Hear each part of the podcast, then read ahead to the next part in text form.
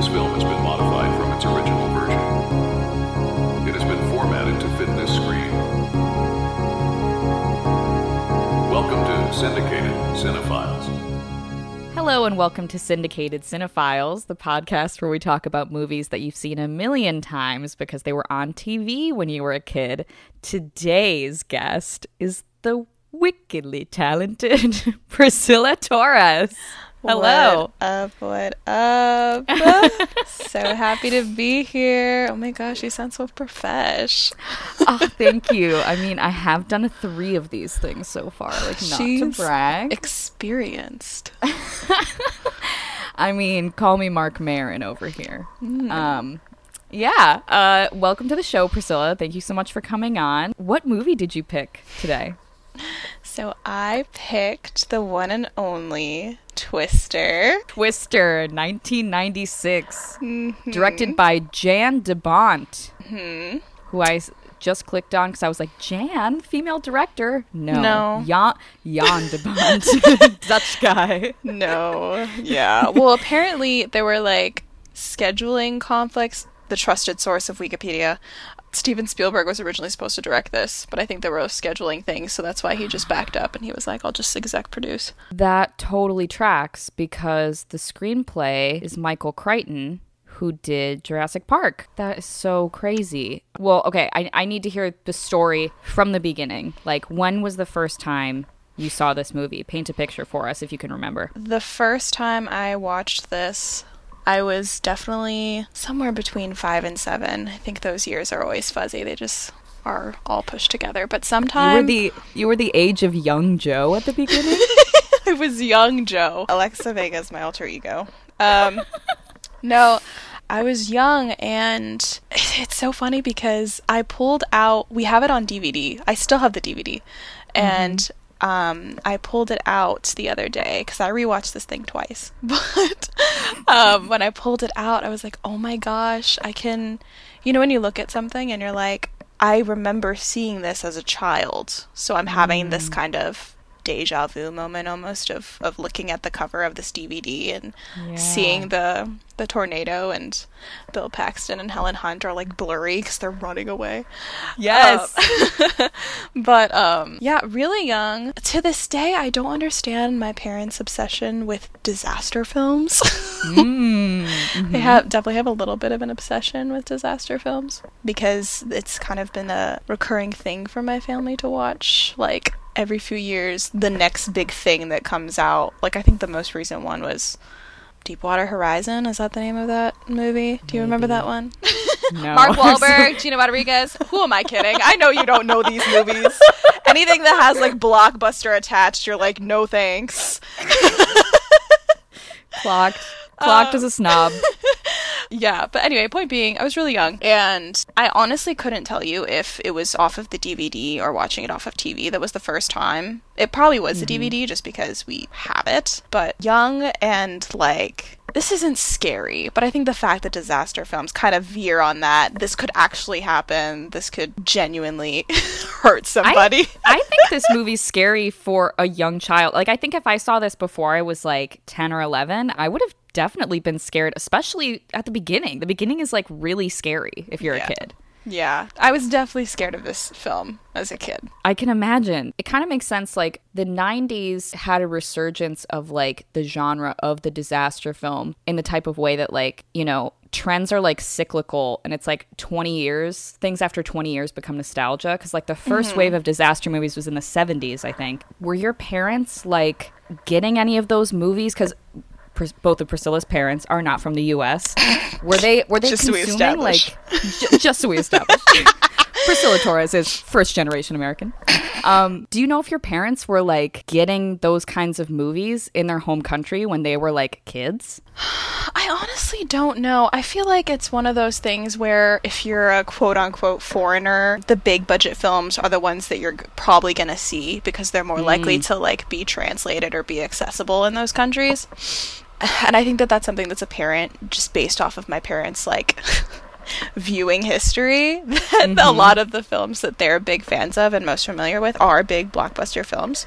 So I don't have an actual answer, but but I will say I don't know. I I'm sure that their first time watching those films had to be here because my Yeah. mom my mom came here in like 94 95 before it was Mm-hmm. even out and same with my dad So if your mom came here in like 94, 95, then this was her first couple years of living here that she saw this movie. That's so cool. yeah she's probably like oh my gosh american cinema this is what it is it's it's actually i mean that's such a huge indicator of my my mom's favorite kind of movies because anything that's not action she's like yawn That is so funny. For those of you who know Pricilla Torres, you know she's rom com queen. I guess I've never asked this, but does your mom like rom coms or no? Not really, no. She's she finds them boring. She finds rom-coms boring, anything that's slow.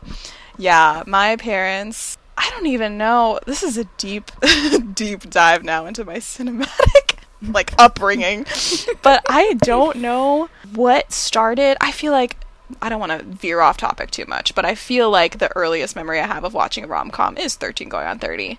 Um, and that was kind of like my introduction. But my family, big action people. And so it's just so ironic. to, It is. And it's not that I don't like action. Like, I do like action movies. Um, they're not necessarily the things that I gravitate to at the theater or television, but I don't dislike them. It's just ironic because even my brother is the same way. My brother is like born and bred of my parents when it comes to loving action, and then I'm just the the oddball. the oddball who still likes like maybe the most popular genre of film too. I know. I'm that. so unique. Honestly, um so when you did watch this on TV at some point when you were a kid, do you remember like what channel it was on? You guys had cable when you were a kid, right? yeah, probably around seven or eight is when we got it because we had like just moved. No, wait, this is before I moved out of the suburbs. Or no, out of the city. Fun fact: we were like living at the basement of like church members by uh, or people from our Oh. church at the time, and we had lived there for probably like four years.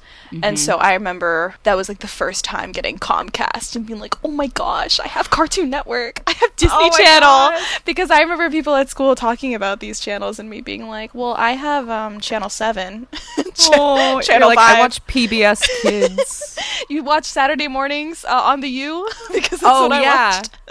watch Um, like Recess on like ABC Saturday yes, mornings or and like yeah. whatever generation of Power Rangers was playing. But um, yeah, so when we got cable, HBO, of course, being I think HBO was the only thing that came with my cable because if you know with with Comcast, every additional channel you'd get, you have to pay extra. So Right. like Starz or Cinemax or whatever, and we would Yeah, always have premium. hmm we'd have HBO for sure. So I feel like HBO was one of the first times I had gotten to see it on TV. That's amazing. That's like also I had Alex on here, pre- previous guest Alex Friedman, um, and he was talking about how his family like always had all the premium channels all the time.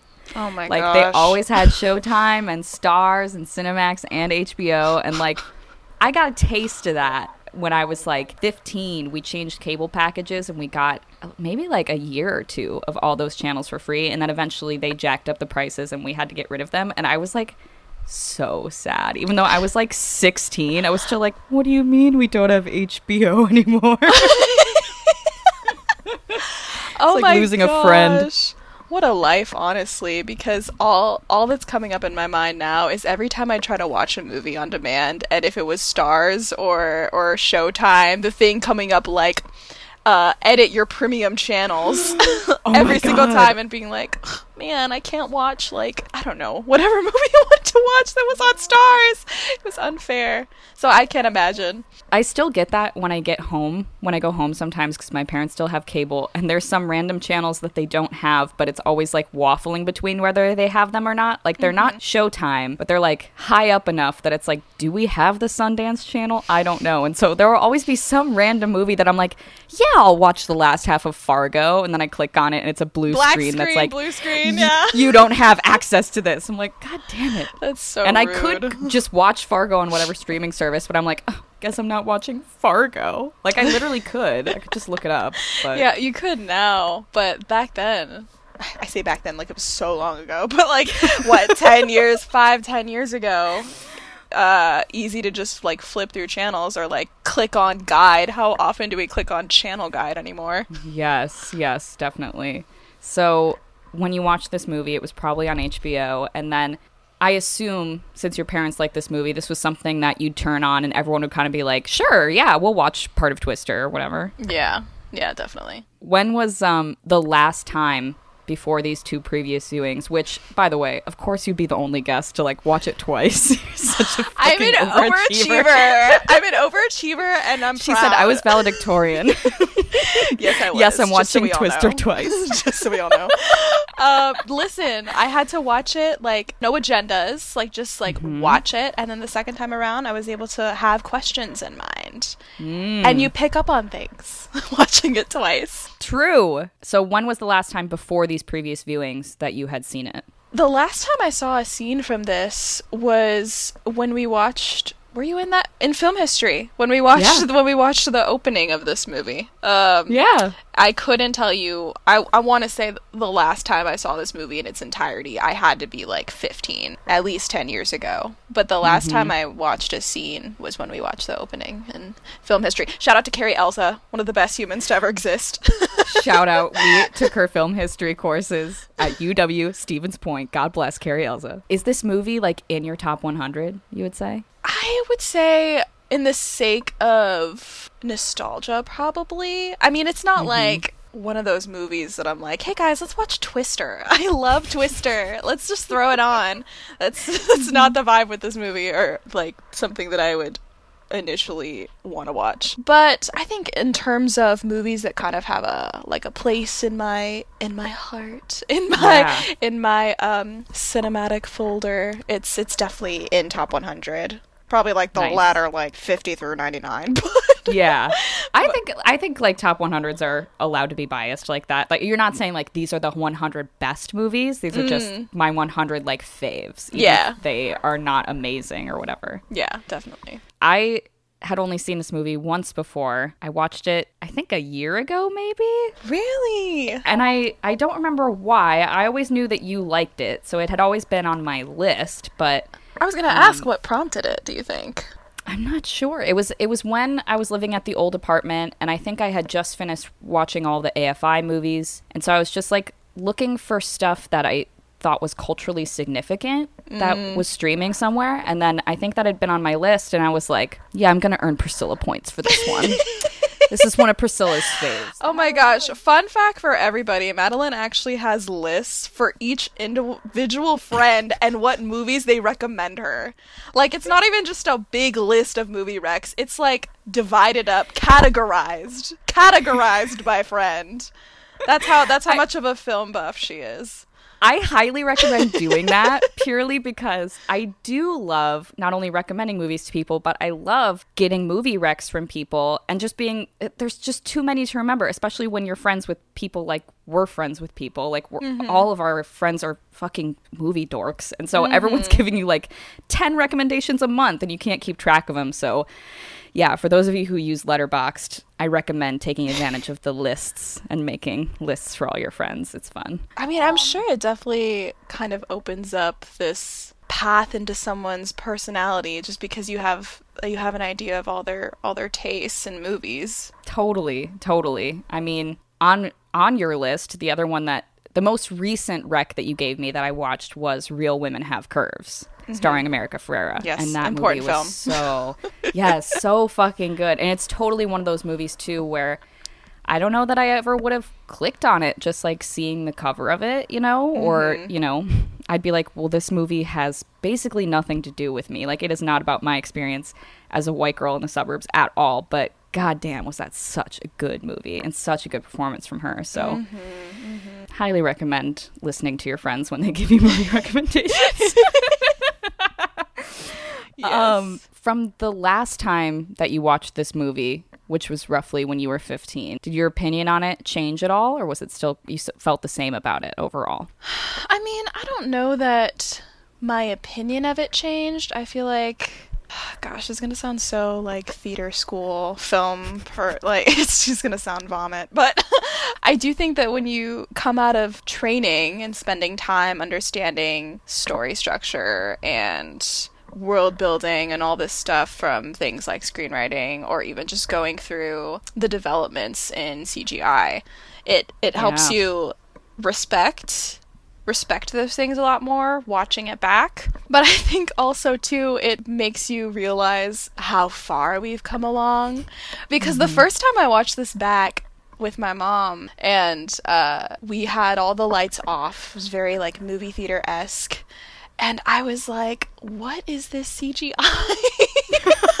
in, in like almost the is it the opening shot where it's the satellite above Earth? I was like, ooh, okay. MS Paint. Literally like the dark abyss every time the clouds start twirling. I'm like, oh my gosh, who edited this on iMovie?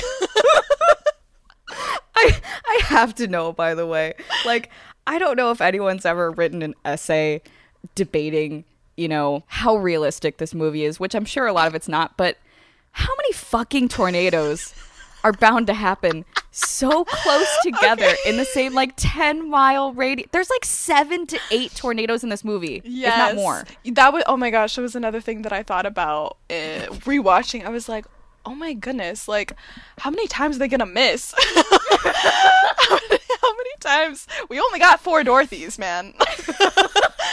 um. Yeah, so CGI, watching it back, like CGI, was like, whoa. And then also, gosh, the the corny personal lives relationships that we try to intertwine in the midst of life or death scenarios. Yes. so rough. I know. so I- rough. I know we've we've already gotten this far, but do you want to give us like a very brief synopsis of this film for those who have not seen the movie? Yeah, yeah. Uh, so we open with a young a young Helen Hunt played by Alexa Vega, who is who is a Latina, Latina woman can do anything. They can play any grows race. up and becomes a white woman. Um, but we open with her.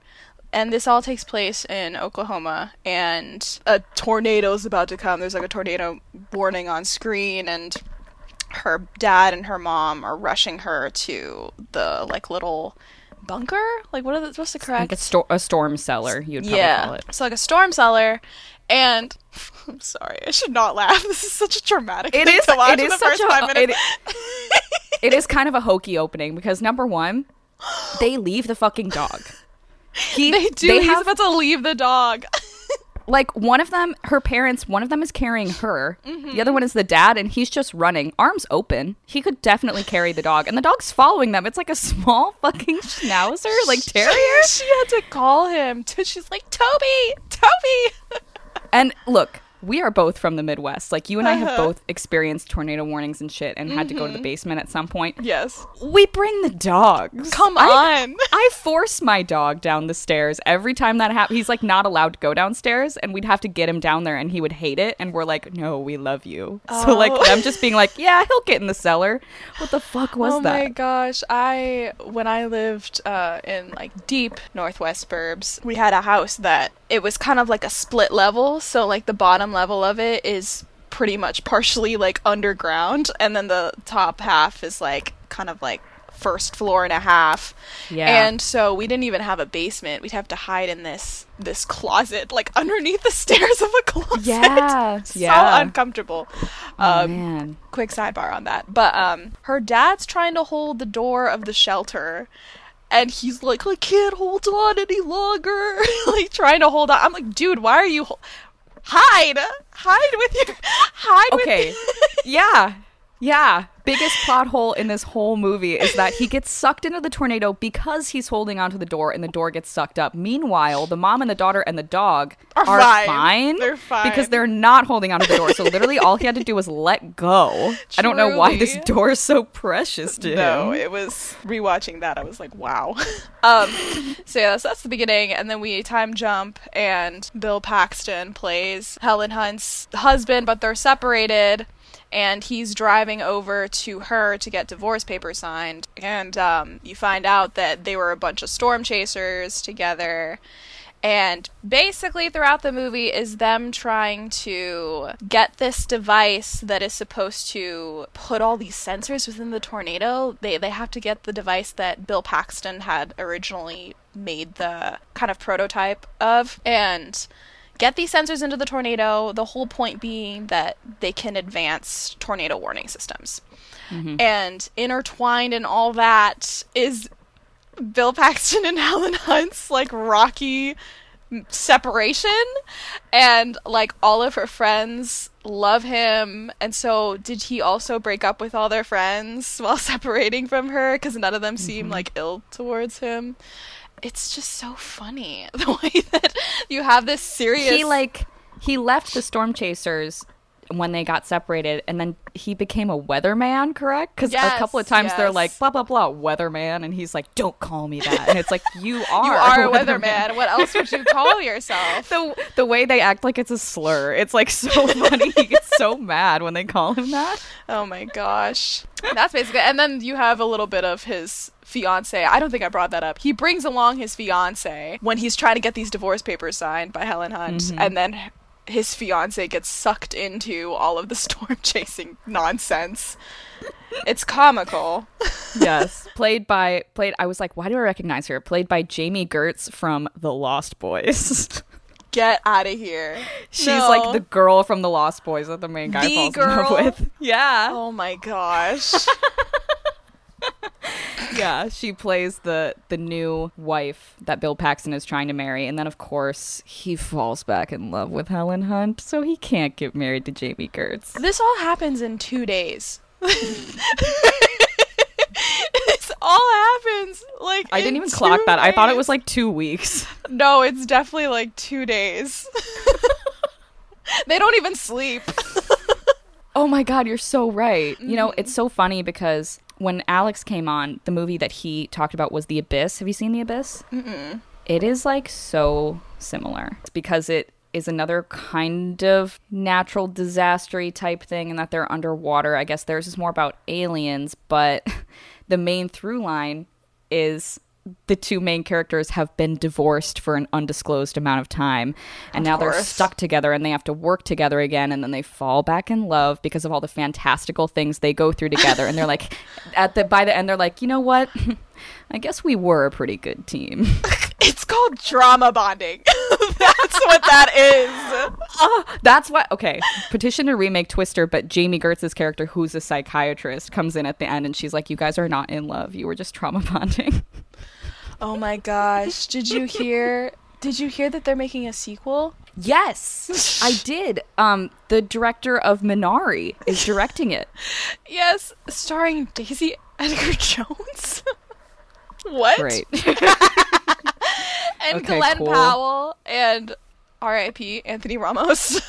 Yeah, R.I.P. Truly. Why not throw in Timothée Chalamet for good measure? Let's just get in a bunch of kind of hot people on Instagram and throw them into a movie. Well, did you read up on um what Helen Hunt was trying to do before this No. sequel?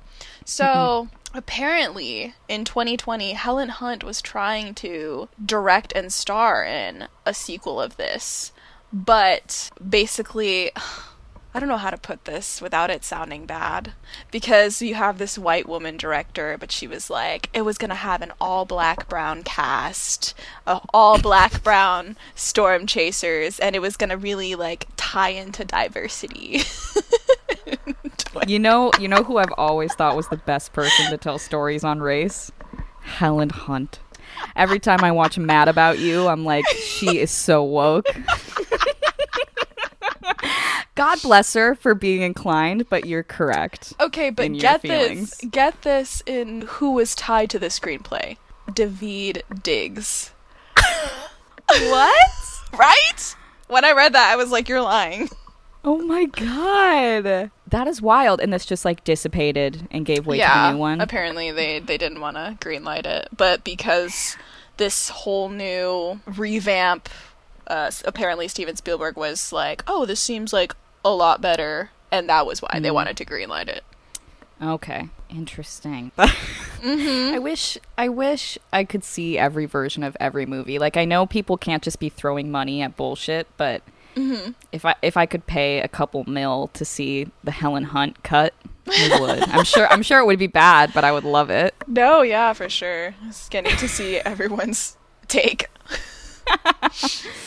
Um, in terms of watching this movie on TV, how many times do you think you've seen it or like seen parts of it even on TV?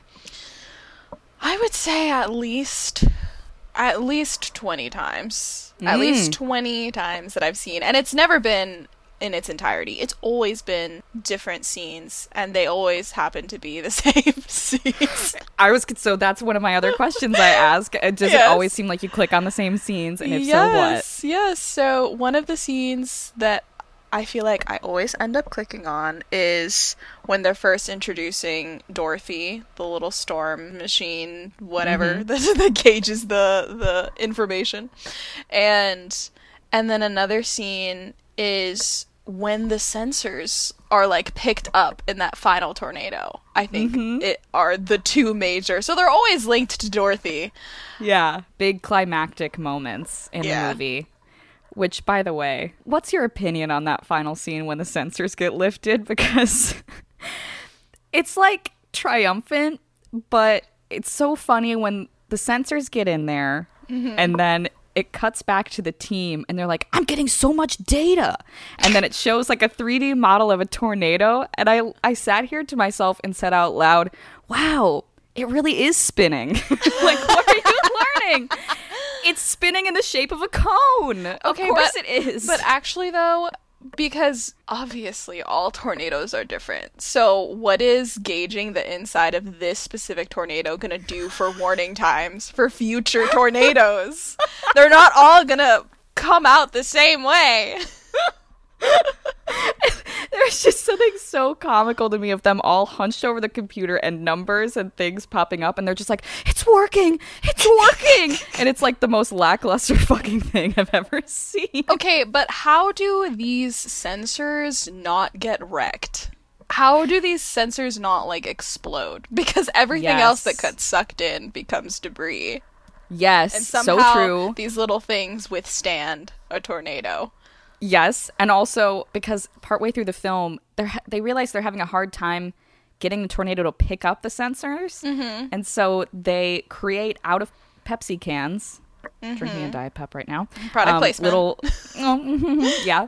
Um, Pepsi Cola paid for this movie. Um, they Mm-hmm. create little fans, aluminum fans, to attach to the sensors so that it gets picked up. Because she notices the like windmill Mm-hmm. at her aunt's house or whatever. And so it makes sense in theory, but wouldn't those things snap right off? Like as soon as they get in a tornado, they're from a can. I don't understand all of the science with tornadoes, but if this thing is light and flimsy, I would assume it could get sucked in. Like, isn't Right? something heavier just like by gravitational pull the exact opposite of being able to be lifted up easily? so, like, why were these little things just like, oh, can't can't get up, can't get up? I would love, and I'm sure someone has done a video of this. Like they used to do, I think it was Variety, where it's like lawyer breaks down courtroom scenes. I would love for a meteorologist to like give their opinion on this film because I'm so curious if it all sounds like bullshit to me, but maybe some of it's real and I'm just clowning on it too hard. But it does seem like this is silly. No, you're so right. There's gotta be. There's gotta be. Or like someone whose job is literally breaking down disaster films and all, and like debunking all of the things that they that they claim could happen. Um, so when you did this rewatch, I don't know, were there any things that like jumped out to you or things that you felt really passionate about on this rewatch or maybe things you forgot about? I mean, something that I wanted to understand that I feel like wasn't clarified is why like what happened to her mom? We didn't talk about what happened to her mom. Yeah. And then all of a sudden she's just checking in on her aunt. Like Yeah. did did her aunt take custody of her? Like was her mom just super traumatized by what happened that she couldn't parent her anymore? That was like a big thing that I'm like, "Oh, that's the mom." No, actually no, that's that's Aunt Meg. yeah. So what happened to the mom? That's so true. We don't even get a throwaway line, I don't think, of like they they literally could have been like when my dad died, she drank herself to death or something, or when my dad died, she split or something. But I don't even they don't even give us that. Yeah, right? something they don't. They it's just like open ended. Wow. I know. That is so interesting. Very I did not bizarre. that. Very Yeah. bizarre. And then I think another part that was just so laughable was the intro to the antagonist of this movie. when Bill Paxton like turns his head and he's like, Jonas. he's in it for the money, not the science. I also laughed so hard at that line. I was like, who the fuck cares? You're you're accomplishing the same thing. I was like, this is not the theater. This is not dance. Being in it for the money has no bearing on what happens here. Like what, what are you talking about? I didn't know you could be a sellout in the weather community. what? It's played by Cary Elwes too, which somehow makes it even funnier. Oh because he's like such a charming looking man that he's supposed to be evil. Yeah, I and then he dies. Yeah. Honestly, really morbid. Really morbid. The whole like the whole car gets sucked up, right? That he and his mm-hmm. team are in. Yeah, well his him his driver gets impaled by a giant Yes. by like a tower thing and then and then the car just spins up and then the rest of the team is like the rest of the team is watching off like oh shit what do we do now Yeah, and there's like a moment literally where Bill and Helen are in the car and they just kind of see that happen and they're like, damn. What? And then they just keep going. they don't even stop. Bill Paxton like has a little tantrum, and then Helen Hunt is like, "We did what we could," even though we literally Yeah, watched you him. watched.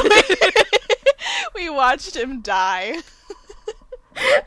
we did what we could, which was nothing. Mm-hmm.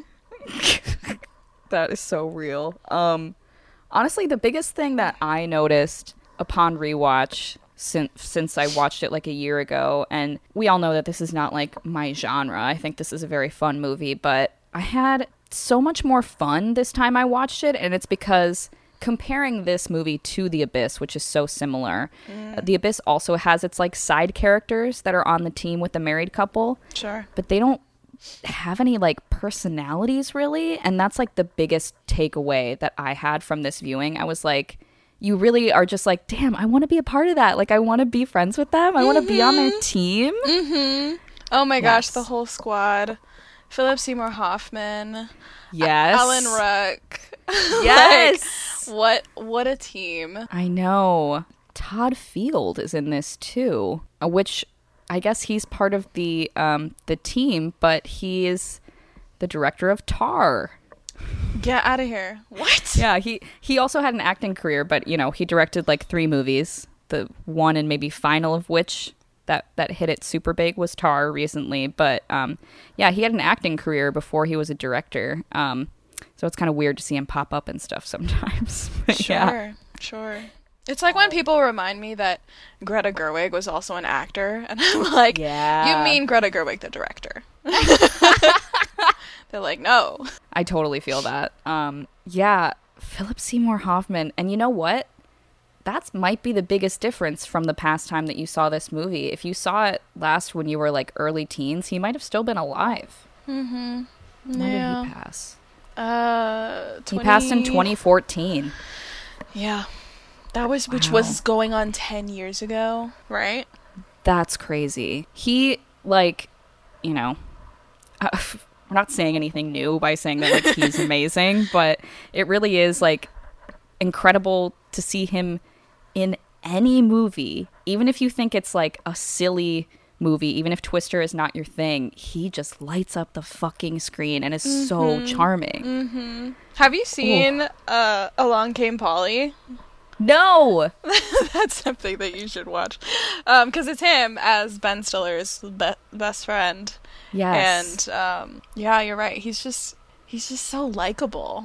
He's so mm-hmm. likable, even though he's supposed to be this like weirdo of their team. You're like, what a fun guy. He's literally kind of creeping on Jami Gertz the whole time. Like they, I think at one point are stuck in a car and he's like hitting on her, or they're Yes. like, "Hey, hey, get away from her, leave her alone." but you're like, "Let him get it in. Let him try to do it. He's Let so the man cute. live his life. Let the player play." yeah. Oh yeah, he's he's so wonderful. I here's my big question for you actually. Mm. What are your opinions on Bill Paxton. Do you think he's like hot? No. Okay, right? Sorry, I feel no. kind Who of said that? Well, I think that's what they're trying to get us to think. Like With that by him- receding hairline that blows in the tornado. Pricilla said it, not me. I did not say that. Honestly, though, like, yeah, I okay. Full disclosure, I get him confused with um, Bill Pullman all the time. Mm. Yeah, um, the dad from Casper, as I Oh my lovingly refer to him. Um, but like, I think Bill Pullman is like really charming and attractive and stuff. Um, I'm and looking up a picture. I think you'll agree. You've seen him in something, I'm sure. He's in so much stuff. Um, Oh my gosh, he's the lead in While You Were Sleeping. Duh. oh yes, yes, yeah, yeah. Oh, he is charming. He's so cute, right? Yeah, he's a cutie in that.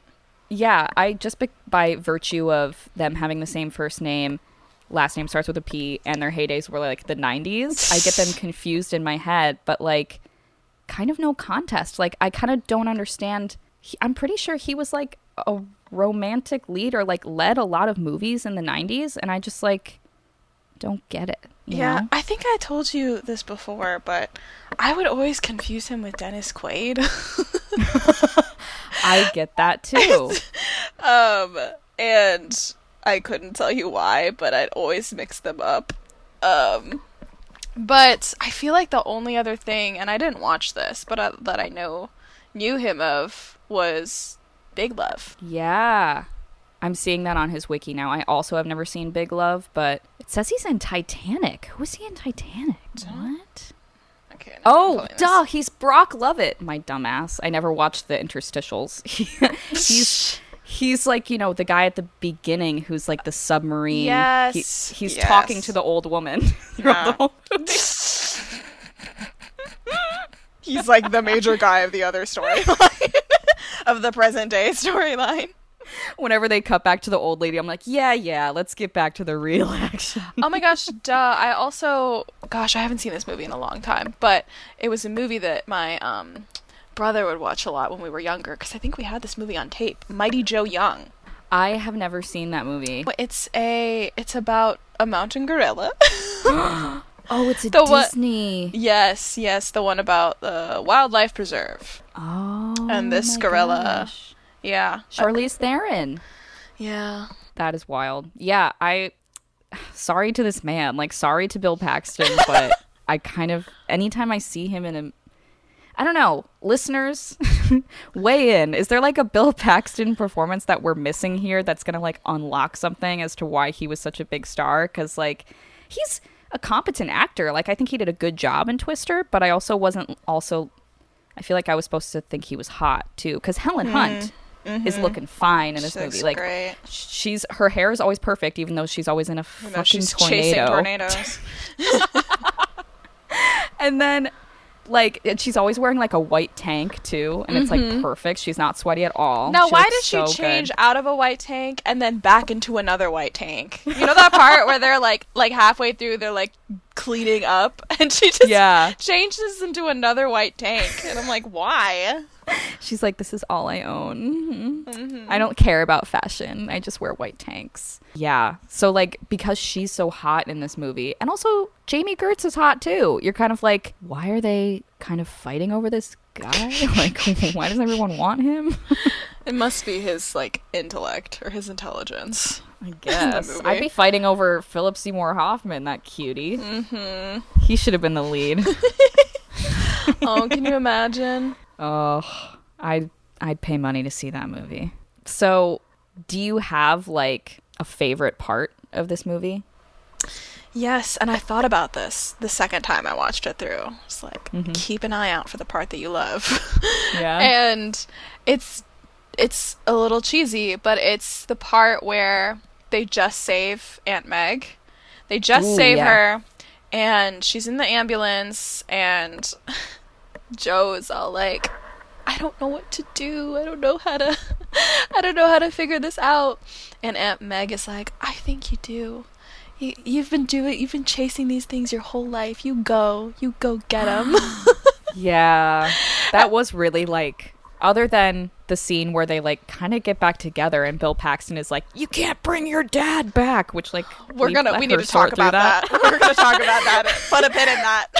but the the scene with her aunt definitely feels like one of the biggest emotional parts of the movie that it does actually hit, you know. Well, I just feel like any authority figure in any other movie would most likely be like, "Why are you chasing these things? Stop! They're so dangerous." Mm-hmm. And I couldn't tell you any other instance besides this where she's actually supportive and she's like, "No, Yeah. you go, you go and do it."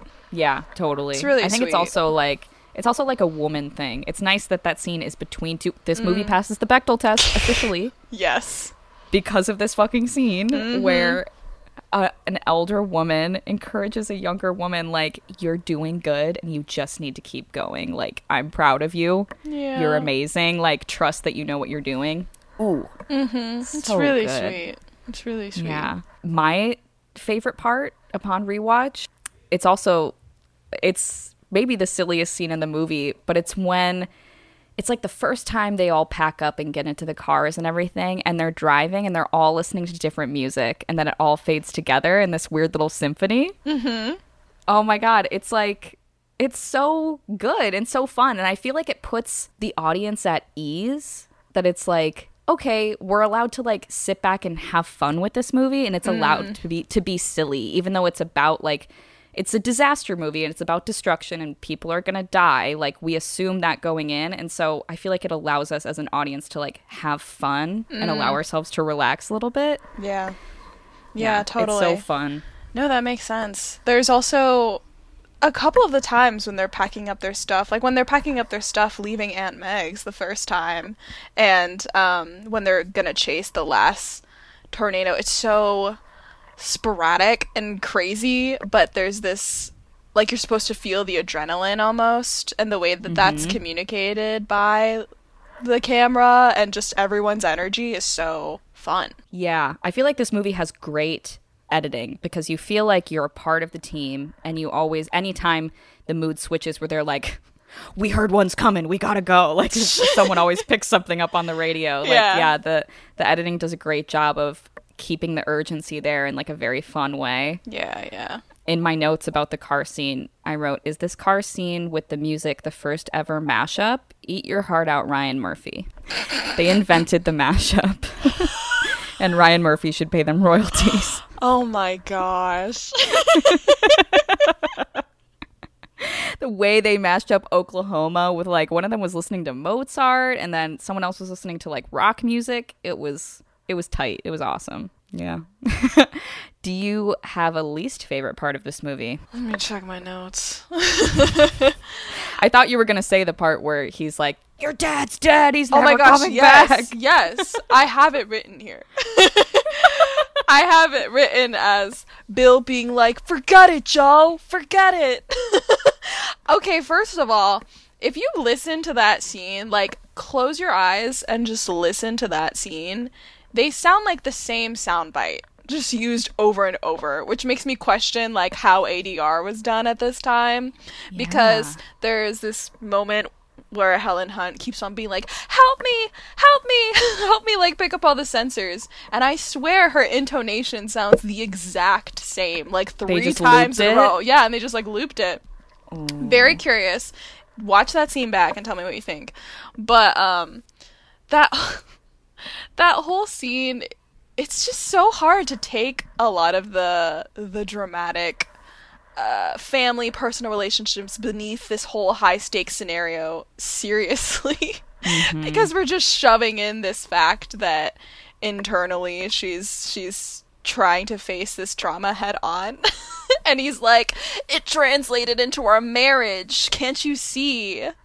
I was here. I was here for you Oh God. and yeah. then to make it even more dramatic, the entire team got to hear that, including his fiance, because the Yes. radios were on. Oh my god, that was like, yeah, that might be Miley's favorite part too. And uh, it's a trope that is definitely a huge thing in movies of like this if you succeed it's never going to bring that person back like they're still gone or whatever and this trauma is forcing you to hurt yourself or whatever but there's something annoying when it's a man saying that to a woman Yeah. You know what I mean? Yeah. no, I, I totally get what you mean. This is kind of like, and I think that's why, like you had pointed out with Aunt Meg, like it's so much more genuine when you have these two women doing it. Whereas Mm-hmm. he's like, I don't understand how you can be like, it was me, I was here, and you're the one that wants to divorce her. yeah I don't get it. I feel like we didn't flesh out the details of that. We didn't flesh out the details of how they like ended up separating. it really was like unclear as to mm-hmm. like who initiated that and why because it does seem like oh, she cared too much about the storm chasing but then we find out that that's like what he loves about her too. Oh and so it's like pick a lane. What? Mm-hmm. And I just remembered now when she has that conversation with her aunt in the room after she's getting mm-hmm. ready and her aunt's all like he's the one who who broke his promise to be there for mm. you. Like yeah. through like thick and thin essentially is what she's saying. And it's like, okay, so why are we trying to put it back that it's her fault because she can't move on? Yes. It's a moment where you want to like pause the movie and just be like can we just get a fucking rundown of like how this divorce even happened? Because everybody's saying different shit and all the stories don't seem to match they had to have trimmed some stuff because they were like, "Crap, we have seven tornadoes going on. We don't want to cut. We don't want to cut any of these tornadoes, so we're gonna have to cut all the personal storylines." Like this thing's an hour forty-five. You could easily like tack on the extra fifteen minutes to make it a two-hour, mm-hmm. and at least give mm-hmm. us a little more meat on that relationship. Yes. I'm sorry to, you know, meteorologists come at come after me like for saying this, but am I insane that almost no tornado is as powerful as they show it in the in the movie? In real life, in real life, they like they it seems like every single tornado they encounter, even some where they're like it's an F3, which means it's like medium tornado or whatever. Mm-hmm. They're all like world destroyers. And like I feel like the thing about tornadoes, what you learn when you live in a tornado area is that the mm-hmm. dangerous part of a tornado is very rarely that it's so strong that it's just gonna like suck the roof off of something or, or suck up things that are attached to the ground. Mm. It's that it would snap off a tree limb and that hits your house. Or mm. like it would pick up debris off the ground and that would hit your house and that's what would harm your house. And so the fact that it's just always picking up cars, like that's a very that's like an F5, I think. I don't think every tornado can pick up a fucking car, you know? we should have had a meteorologist on this on this episode just so they could give us all the facts. We should have. And I, I feel bad saying this because, like, you know, we grew up in the Midwest. We did not grow up in Oklahoma. Like, we didn't grow up in Tornado Alley. But I don't know. Uh, I felt like growing up, tornadoes were actually not that big of a deal. And even when they did create damage, it was very rare that they destroyed, like, an entire house or even, like, more than one house. You know what I mean? See, I feel like this movie is what made me really freaked out by tornadoes. This Oh, movie as a kid, that every time I'd get a tornado warning uh, in our house, I would think like, "Oh my gosh, is this a day where like I get sucked in?" is this the day where like half my family disappears? oh my god yeah because like according to this movie you're not even safe in your house because your mm-hmm. house like parts of your house can just get sucked up into the tornado and it's like that's not true. That's like categorically not true. I was afraid of tornadoes as a kid because my dad had like big storm trauma as a child like when he was a kid um there was a tornado and a branch from a tree above their house crashed into their bedroom and it fell right on his brother's bed and would have killed him oh my god. if his brother hadn't snuck out of his room to watch TV like at midnight. Wow. Yeah, and so everyone was fine, but it was like this, you know, near death thing in Oh my dad's gosh, childhood. And so terrifying. yeah, and so like growing up, my dad was always so freaked out all the time. Anytime there was like a tornado warning, we would always have to go to the basement. And then if it was like, you know, sometimes they'd be in the middle of the night and it was like your parents or whoever would kind of just have to monitor their phones or or watch keep the weather channel on to see if they actually had to go to the basement. But my dad had a weather radio, which is the worst because if you've ever heard those like test sounds that they do on TV where it's like "Meh, meh, this is mm-hmm. a test. It's like the most nerve-wracking shit. And so he would have that on all night if there was like a tornado warning and I could hear it from my room and it would Oh wake me up and I'd just be like this is really scary. Wow. Yeah, Yeah. that's that's crazy. Yeah, but like literally nothing bad has ever. There have been tornadoes that have like passed right around us or whatever, and we've never had any kind of damage from a storm even at all at my house. So I don't know. It was truly just my dad's anxiety rubbing off on me, you know? Oh, Jim. Oh, Jim. Jim, you're going to be okay. It, it is super fun, though. Like, growing up in the Midwest, kind of knowing that tornadoes are not that big of a deal and knowing how to monitor them. Like, if you're not in the path, you can chill out and you'll know within like 30 minutes whether or not you're in the path. Oh my gosh, wait. Did you have the the Tuesday 10 a.m. the Tuesday 10 a.m. practices? Ours was Wednesday at noon. Really? My Yeah, but the Tuesday sirens? at 10 a.m. Yeah, a little little practice siren every time. Yes. Mm-hmm. Yes. Oh my god. They and they only did that I want to say like in the spring and summer. Like they don't do it all year, right? I don't know. I hmm. don't remember. You might be right. You might be right that it was more like spring, summer, fall because I can't recall listening to that during the winter. Yeah. I know April is like tornado month or whatever. So that's when we would have to do like drills in school. Remember doing that? Mhm. Oh man. Also, how lucky were we? Not to get really fucking sad with this podcast, but how lucky were we that like we had tornado drills? We never I had never had like an active shooter drill in oh school oh my at all. gosh. Yeah, Yeah. never. That's that's actually really crazy to know that that's like becoming more of a norm right now. Yeah, and that kids are doing basically what we did, which is like going into hiding places and like doing duck and cover or whatever, but either they're being told that it's for active shooter or the teachers are I know at some ages they kind of just say we're having an emergency situation drill or something. Mm-hmm. But yeah, we were definitely like right on the tail end of that where we never had to experience any of that in school. Oh my gosh, the when I was TAing at ChiArts, there was a day where I couldn't get into the building because they were doing an active shooter drill. And it like ended right at 3:30, which is when I was supposed to start the class. Um and I remember at the time cuz like I'm going to be real. I didn't check my email for that for that job until I was sitting in the classroom. when I was sitting in the classroom, that was my time to check my email time. And so I was waiting outside, ringing the doorbell multiple times, being like, hello, is anyone gonna let me in? Meanwhile, like, all the kids are just prepping for, like, literally the worst scenario that could ever happen. Yeah. And you're like, um, Let me in. theater. Um, Shakespeare, Shakespeare waits for no one. yeah, basically. oh, um, moving away from that sad reality. Mm-hmm. Um, do you have a favorite performance in this movie? Ah, it's gotta be Philip. It's Yeah. gotta be.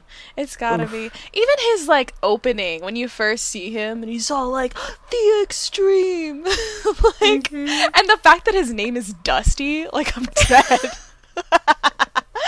Dusty. Dusty. Oh my god. Yeah. It's it, it just can't be overstated how every time he came on screen like a smile was on my face. He was Mm. just so fucking charming. You know, I feel like too, and pulling in our actor actor aspects of our of ourselves, it can be really hard to just act normal if that makes sense. Like you're mm-hmm. acting but you're just kind of like joking around with people and there's something about it that i feel like you can get into your head versus if you're like playing a character. And he makes being goofy seem so natural. Like being like this goofy silly person not feel forced in any way. Yeah, you're totally right. He's not like he's doing some like pretty crazy shit, but it's it never feels over the top. Mm-hmm. It never feels overdone in any way. It just feels so effortless, and it feels like a guy you've met before in your life. Totally. Do you have a least favorite performance in this movie? Let me see. Honestly, and I don't even think this tributes to the performance. It just tributes to the the way the character's written. But her dad.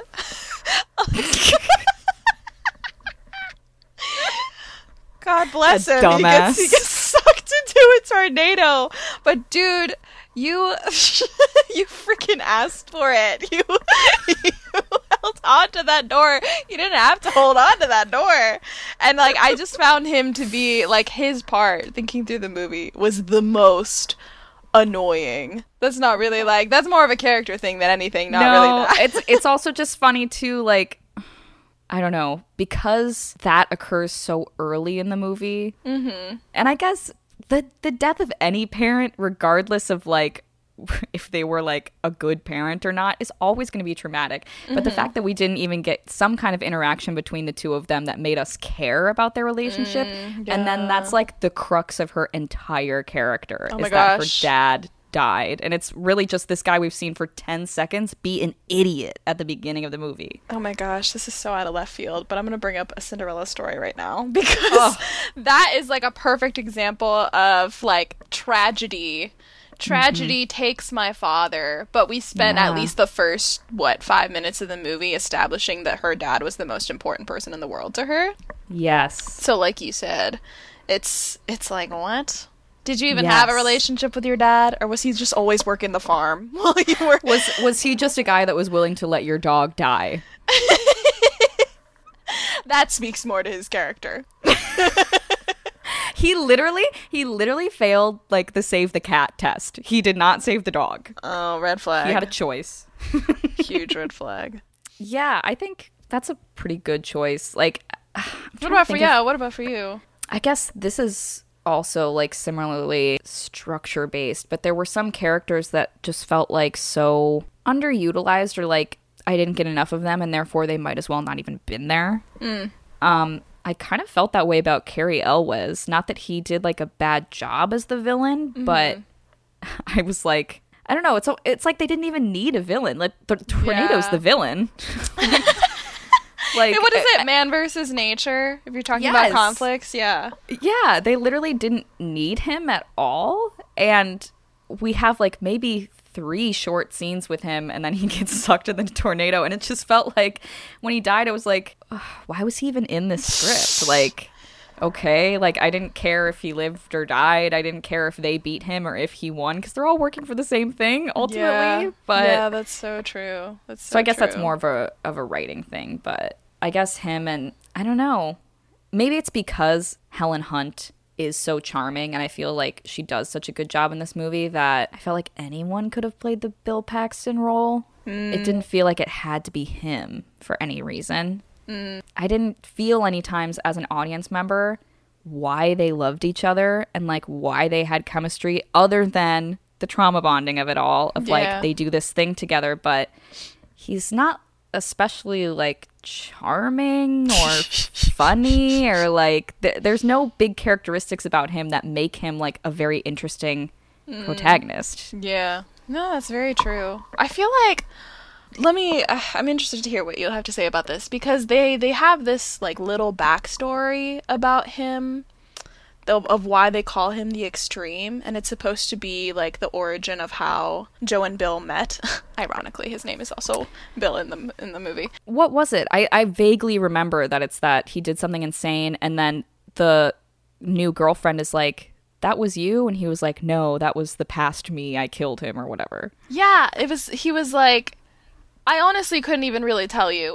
what- it was so vague, but apparently he they were looking at a storm and he like throws his drink into the storm, but he's also naked. I couldn't like the explanation of this is so weird that I uh-huh. even watching it twice, I'm still like I don't understand how they met. yeah I don't understand what attracted them to each other. yes definitely and it also that totally reads to me as like telling instead of showing that it's like well this is why this guy's so cool and all his friends like him. Mm-hmm. but other than we never see any of that. We never see any of the reason that they're like yeah he's back. It's like okay he just seems like a kind of nondescript guy again, if these people treat Joe like she's their number one, this entire squad is like Joe is our fearless leader. Why do all of them love Bill so much when he left her? When he left her. Yeah, it would definitely be more realistic for them to ice him out at first and be like, "You fucked with Joe." Like, at least her. at least one person even. It doesn't have to even be all of them. There's got to be at least one person. Even her aunt Meg, who later on says he's the one that like gave up or whatever, is still Yeah. like Billy. Like he's the first person that she acknowledges when they Mm-hmm. arrive for lunch. That's so real, and that feels like such a movie convention to me, where it's like the family that always loved the ex, Mm-hmm. whatever, and they never stopped loving that person. And it's like that's like maybe one percent of the time does that ever happen in real life. Normally, Yeah. your family would be on your fucking side, and you would have told your aunt about whatever bullshit he did to you, and so he'd show up and she'd be like, "The fuck are you doing on my porch? Get off my property. you hurt my niece." Yeah. Do you have any other stray observations or, or things that you noticed on this last viewing or or just general feelings about Twister? I don't think so. I mean, it goes to show that so many, just a general observation about disaster film structure, that they're all so similar. That they all find that, that it's very formulaic, like just like you know, a Marvel movie or um. I feel like those two are just very, very clearly have a structure that is followed every time. And Yes. is this what other other than Titanic? Have you seen any other disaster films? I don't know that I could name you one. Did you see uh 2012 when that came out? When everyone thought the world was going to end at 2012. Yeah, I I remember when it came out. I did not see it though. What about uh No, I didn't see like War of the Worlds or like Day After Tomorrow or San Andreas. I remember when that came out. It this might be the only disaster movie I've ever seen. I think you should pick one of those, give it a little watch. Honestly, watch San Andreas because that one I feel like is also very clearly like Dwayne Dwayne the Rock Johnson and um his wife who I'm I'm forgetting her name and I hate Carla something who is the mom in Spy Kids. Is it Gugino? Thank you. Um, they're estranged. They're an estranged married couple. And Okay. this big natural disaster happens. Their wife is Alexand- Alexandra Daddario or Alexandria Daddario. What is it? And uh, the whole thing is like them trying to get together as a family because everyone's in different parts of the city when this all happens. and they're trying to. Oh, because she's about to get remarried. She's about to get remarried as well. But then Okay. her her guy freaking abandons her, abandons her daughter right when the whole catastrophe happens or like the 1st mm-hmm. quake or whatever. And when she calls, she like calls him to leave a message being like, You never talk to me ever again, basically. And the dude straight up died. Like, the dude ended up like falling into the cracks or something or like getting run over by a crowd. I don't know. He ends up dying. But point being that it's this like almost the exact same, just the difference being plates, earth plates and such. Yeah, I am inclined to watch. I just looked up like very briefly to see if any of these would jog my memory. Disaster movies, and I've never seen Armageddon, and I know that that's like a huge one, right? That movie was like a big deal. I just watched that this year. I watched it in January because my uh, I was at a family party and they wanted to put it on, and I, I even then I was like, "What is this obsession with disaster movies?" That movie. Get the premise of this.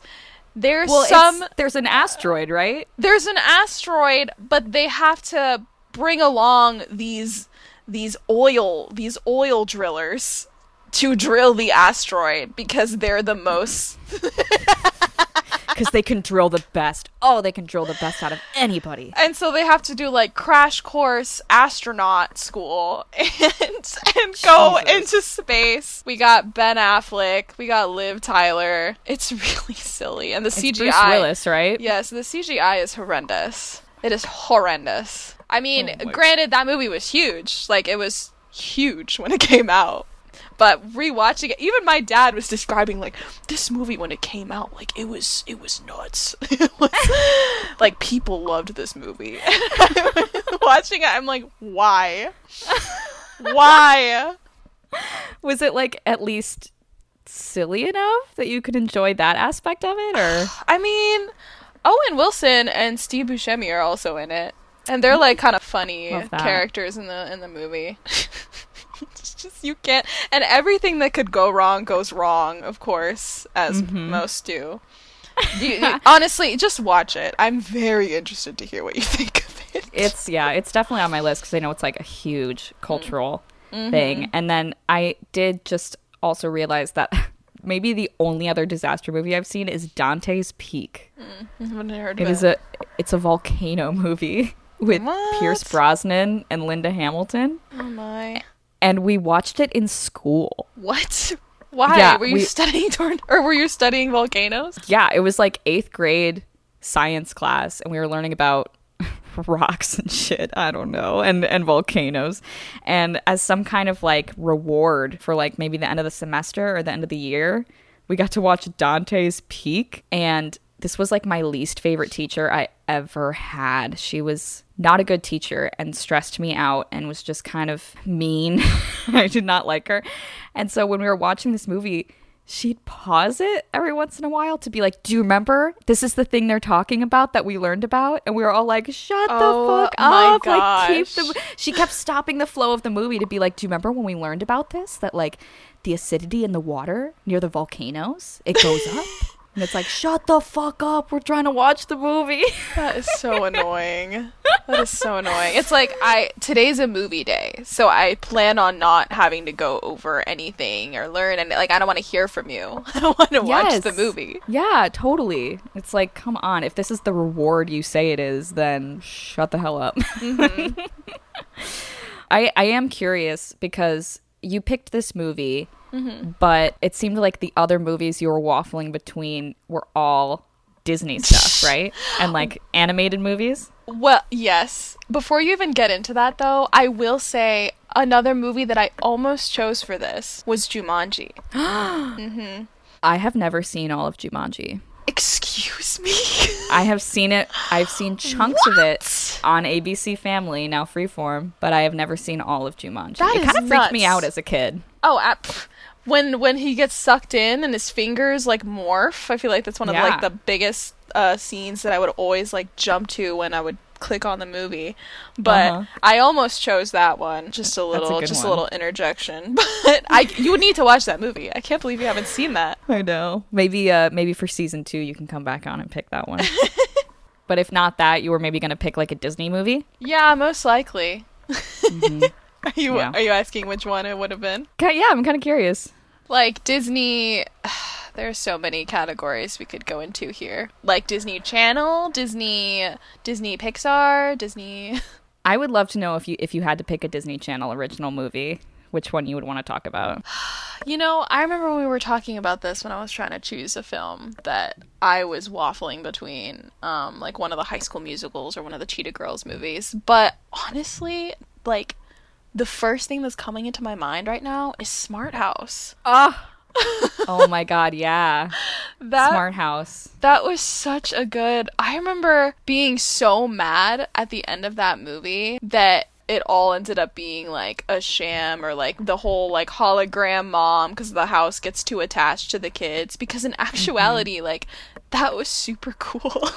Yeah. I remember like one of the it's like a brother and a sister and the Mm-hmm. sister is younger and I think each of them a wall in their room becomes a screen and they can watch whatever they want and like play music. Yeah. Yes. Super cool. Super cool. And Yeah. like the whole thing is that they do they win the house or are they just like using the house for like a period of time? I think they win it somehow because it's. I think it's gonna be their new house, like they're moving in forever. Mm-hmm. And I also remember they like throw a party too, Yes. like a bonkers party, and then it's like, okay, house, clean the house so my parents don't find out. It was like such a perfect kid fantasy. Okay, the the middle school age guys like watching this boy band on the screen and they're like doing their moves with them. Do you remember that scene? I do. Oh my god, that is so cute. Oh my god. Oh my gosh. Yeah, and this is one of those movies that, you know, I've always been someone that like would always stay up. Um, never a morning person, always a night person.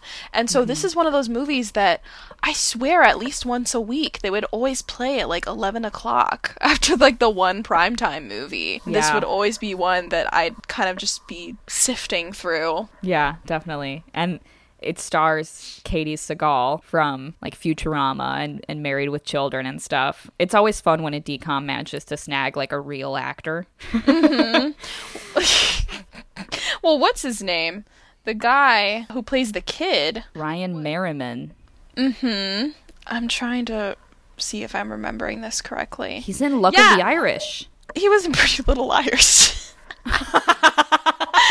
the way our our our roads diverged, but, um, which I only watched two seasons of, but but he played a pretty big character for like at, at least for sure the first couple seasons. Wow. Oh my god. Good for him. That's amazing. I do feel like and there's there's podcasts completely dedicated to Disney Channel original movies, but I just never get sick about talking about them because there's so many of them and it says so much about people like what their favorite is and and the different eras of them too. They've been making them for over 20, 30 years now. Mm-hmm. Yeah, it's like crazy to think that that's the reign of DComs. Oh my gosh! You know today. My brother and I went swimming today, and he brought up Lemonade Mouth, and which I know, like you and Jacqueline always talk about, like that was part of the era that your older siblings were like watching Disney Channel isn't cool anymore. Um, but even though that's kind of like a little bit past our time when we were already like going into high school, it's a really wholesome movie. that movie. Anytime I try to describe that movie, it's Camp Rock meets Breakfast Club. But now, when my brother had brought that up, I was like, what's even good now on Disney Channel? Maybe because we're so much older, we're so far from like far removed from what's airing now. But there's so much. I feel like half the time my for you page on TikTok is like the best era of Disney, and it's always like screenshots of um, the old uh, emblems and commercial Yeah. commercial break sounds and you know Suite Yeah. Life, That's So Raven, Lizzie McGuire clips. I do feel like an old curmudgeon being like, back in my day, Disney Channel used to be good, but like, it's kind of undeniable. The stuff that they were putting out was really good quality and didn't try so hard to like cater to everybody. Like, it was firmly for kids. Yeah. A lot of it was like kid fantasy stuff that it's like, what if me and my brother lived in a hotel?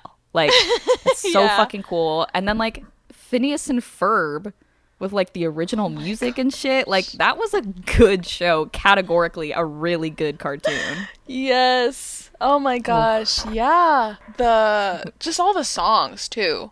Like someone starts playing one of the songs and you're like zapped into that time. Be like, oh my gosh, I like loved summer because it was like Disney Channel summer, Disney Ch- marathons Channel every day. games. Yes. Oh my gosh, the real Olympics. Yeah, the only Olympics I cared about, Disney Channel games. I'm pretty sure all of that stuff's on Disney Plus now, right? The Disney Channel games and Is it? I don't know. I it used to be, I think, at least like a year ago, because I remember hearing that it was and being mm-hmm. like, oh, I gotta watch that this summer. You know what I want? I want a documentary on the the tea and the drama that was happening behind the scenes of the Disney Channel games. Cuz you know for a fact that putting all those Disney Channel stars together in one place for like what a month straight doing these these televised uh competitions just called for havoc. Yes, and now hearing stories from the few of those stars who have been like, yeah, here's what was actually happening. The like they're all whistleblowers. fucking on drugs the whole time. They're all like 16 and doing coke. Oh my god. and like making out with each other and then they have to go slide down like a bouncy slide the next day in the heat what a nightmare can you imagine Oh heck no. Oh, those poor kids those poor kids someday we'll know the whole truth behind all that stuff Someday. Someday. someday Well, this has been wonderful having you on here. I'll, I close with the same question every time, which is what's like a contemporary movie that if cable and watching cable was still a thing for this generation of kids coming of age that you think would be a good TV movie for kids to discover? Oh man, for kids. for anybody. I mean, you watched Twister when you were five. This your is own true. admittance. This is so true. Well, because the first thing I really at first had a hard time with this question because I was like, "Ugh, I don't know what what's like a big like blockbuster movie, and then I feel like it hit me in the face today when I was going over this question again. Like, mm-hmm. and this obviously catering to my taste. Duh, Crazy Rich Asians. I fucking knew you were going to say that movie. I knew it. You I should have it. you should have a card. You should have a card where you write down what you think and then at, you're going to say it when I turn the card and that would have been like a psychic like holy fuck. You like know me so well kind of moment. That totally is like the perfect like every episode now I have brought up E movies we love, the block that shows uh, movies.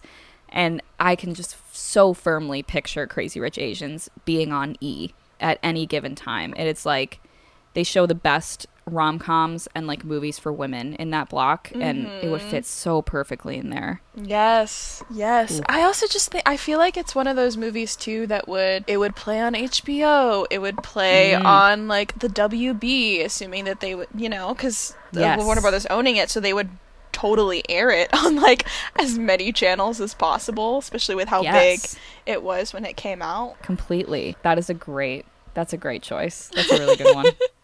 Thank you. Thank you. And I think, I don't know, I think it's also comforting to know that there's rom coms within the last five years that, you know, because when I was. When I was introduced to the rom com, you know, they were all. I love them to death. I'll always have a spot, soft spot for 13 Going on 30 and Jennifer Garner. But none of the rom coms in the early 2000s had any people of color. Are you kidding? or like Nope. the late 90s? None of them. Maybe Just Nope. Married, which Just Married came out, what? Like maybe 2004, 2005. Maybe t- some at some point, and that was um, Zoe Saldana. But Mm. other than that, I feel like there aren't. Or well, I guess there there are some rom coms that I haven't seen, like like Brown Sugar, which I think is Taye Taye Diggs, and like love. No. You're right. Why am I asking you this? um, You're asking the whitest girl that ever lived.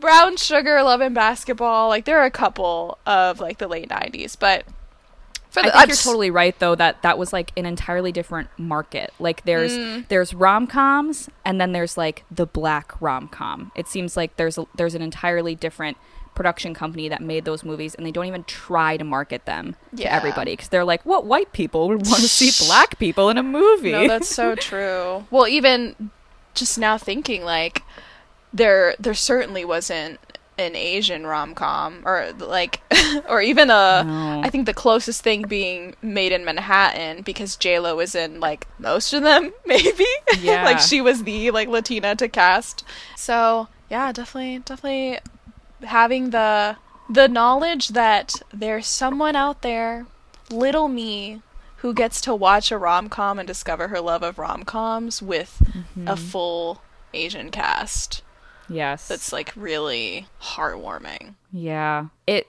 makes me sad the death of like cable too because I mean, Crazy Rich Asians very well could be for those rare people who do have cable. Could very well be on TV right now. Mm-hmm. But then I think about another Pricilla favorite, Always Be My Maybe, another oh, you know, astonishing Asian-led rom-com that is a Netflix film, so it would Yes. never air on TV, which is like such a bummer. Yeah.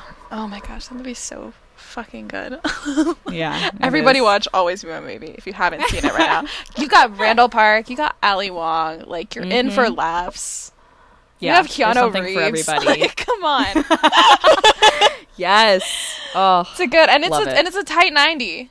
Like what more can you ask for? Oh, the best. The best. Anytime anyone's like, want to watch this movie? And I'm like, eh. They're like, it's 90 minutes. Yes. I'll watch any 90 minute movie.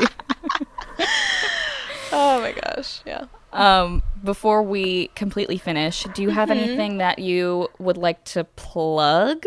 Like any of your social medias or your Letterboxd or anything? What even is my Letterboxd name? I think it's the same as my Instagram. cillamarii. Letterboxd. Hold on. Yep, cillamarii. That's C I L L A M A R I I. Amazing. Uh, check check that out. That's I think that's really the only social media I use is Instagram. yeah. Instagram, because Lord knows I don't post anything on TikTok. Add me on Snapchat with my with my RIP Instagram handle, Pricilla. Oh my god. Ah, the old days. yeah. The old days. Uh, yeah, go follow Pricilla on Letterbox for all her hot takes, all her correct takes on movies. um, and thank you so much for being on. This was wonderful. Ah, thanks for having me. This is so much fun. I always love talking movies. Yes. Mm-hmm. And for um for those of you out there that can answer the question for us as to why Bill Paxton is a star, please let us know. We will be waiting for your answer. The clock's ticking.